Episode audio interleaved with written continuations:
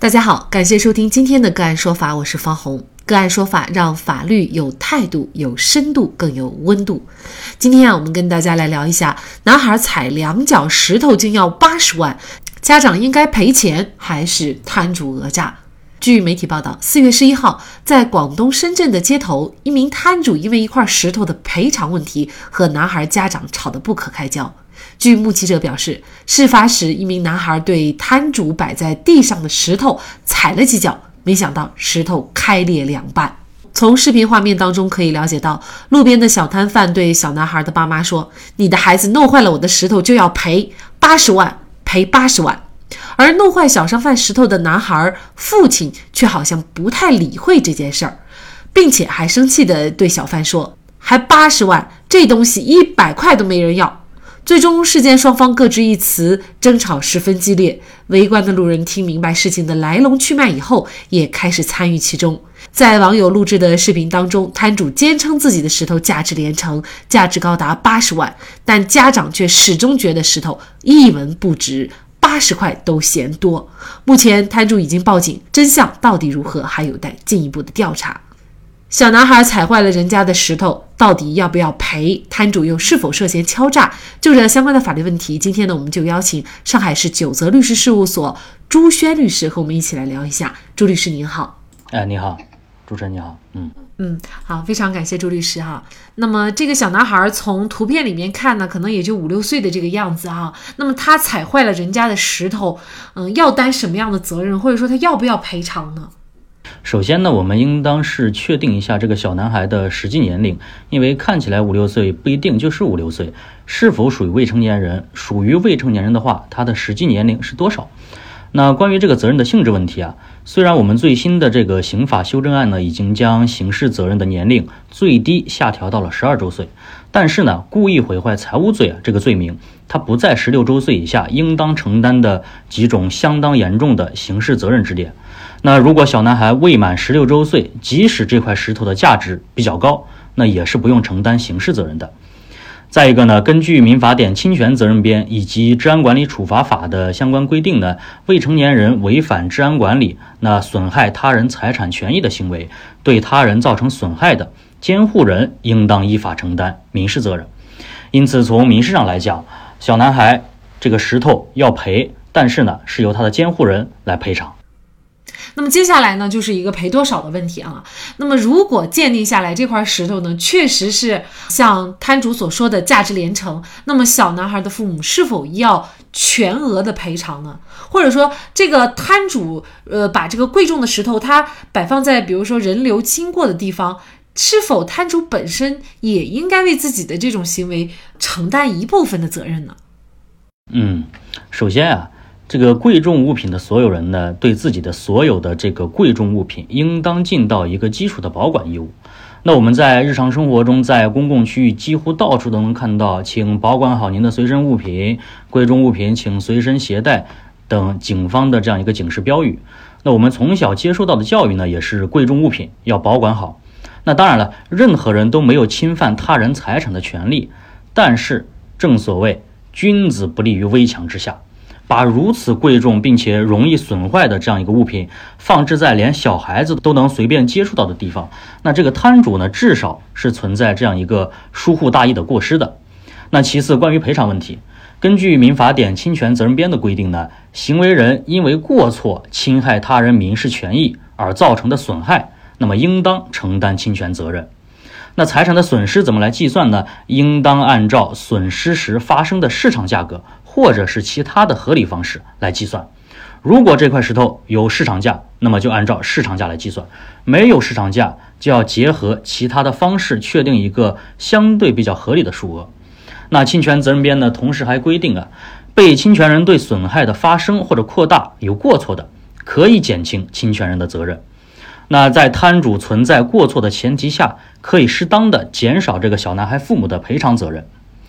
同时呢，也根据法律的规定，监护人如果尽到了监护职责，也可以减轻他的侵权责任。那么这样综合呢，就要看当时这个小男孩的父母他有没有尽到了最基本的看管的一个义务，以及说是摊主过错的一个大小。还有一个问题呢，呃，在这里我们还要注意到啊，就是小男孩是否有毁坏这颗石头的主观上的一个故意。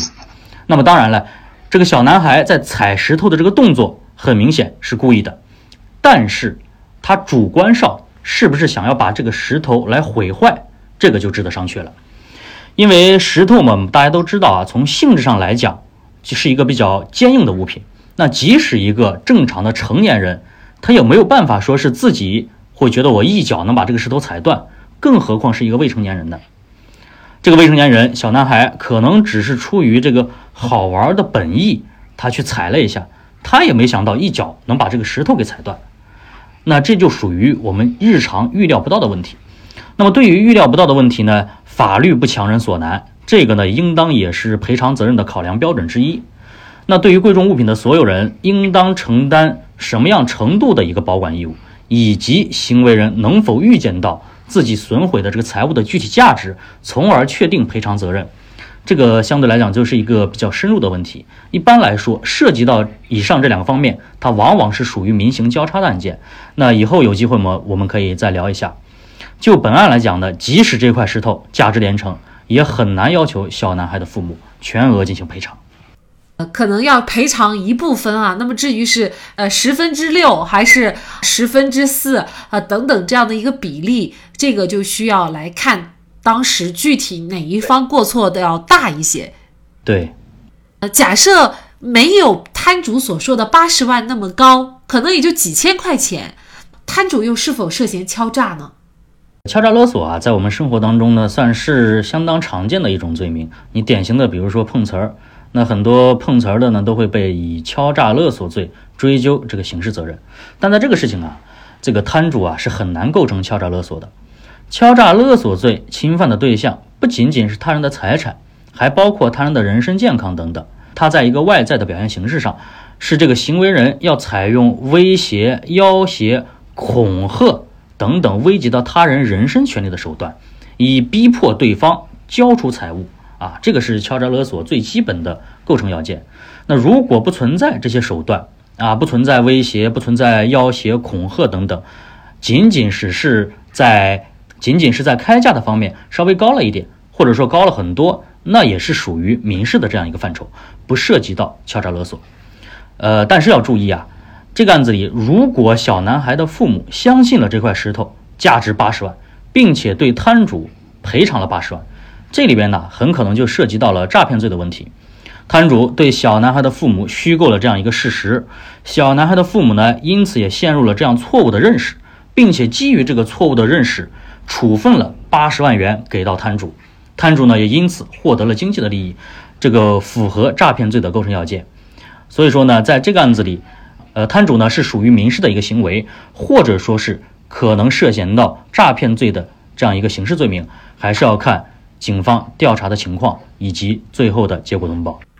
应该说，小男孩的一个淘气行为引发了这样的一个让我们看来颇有争议的案件哈。呃，无论它是一个呃什么样的石头，尤其是在这样一些比较特殊的场合，比如说古玩市场啊，或者是花鸟市场等等，那这样的石头呢，可能就要尤其注意。所以呢，咱们家长也确确实实呢，还是要通过这个案件啊，吸取教训。管好自己的孩子，在某些特定的场合，有一些东西呢是千万动不得的，当然也更不能踩了。那么具体这个案件，呃，我想很有可能就是调解结案了啊。到具体这个案件是怎么解决的，我们最后呢也会继续关注。那在这里呢，也非常感谢上海市九泽律师事务所朱轩律师。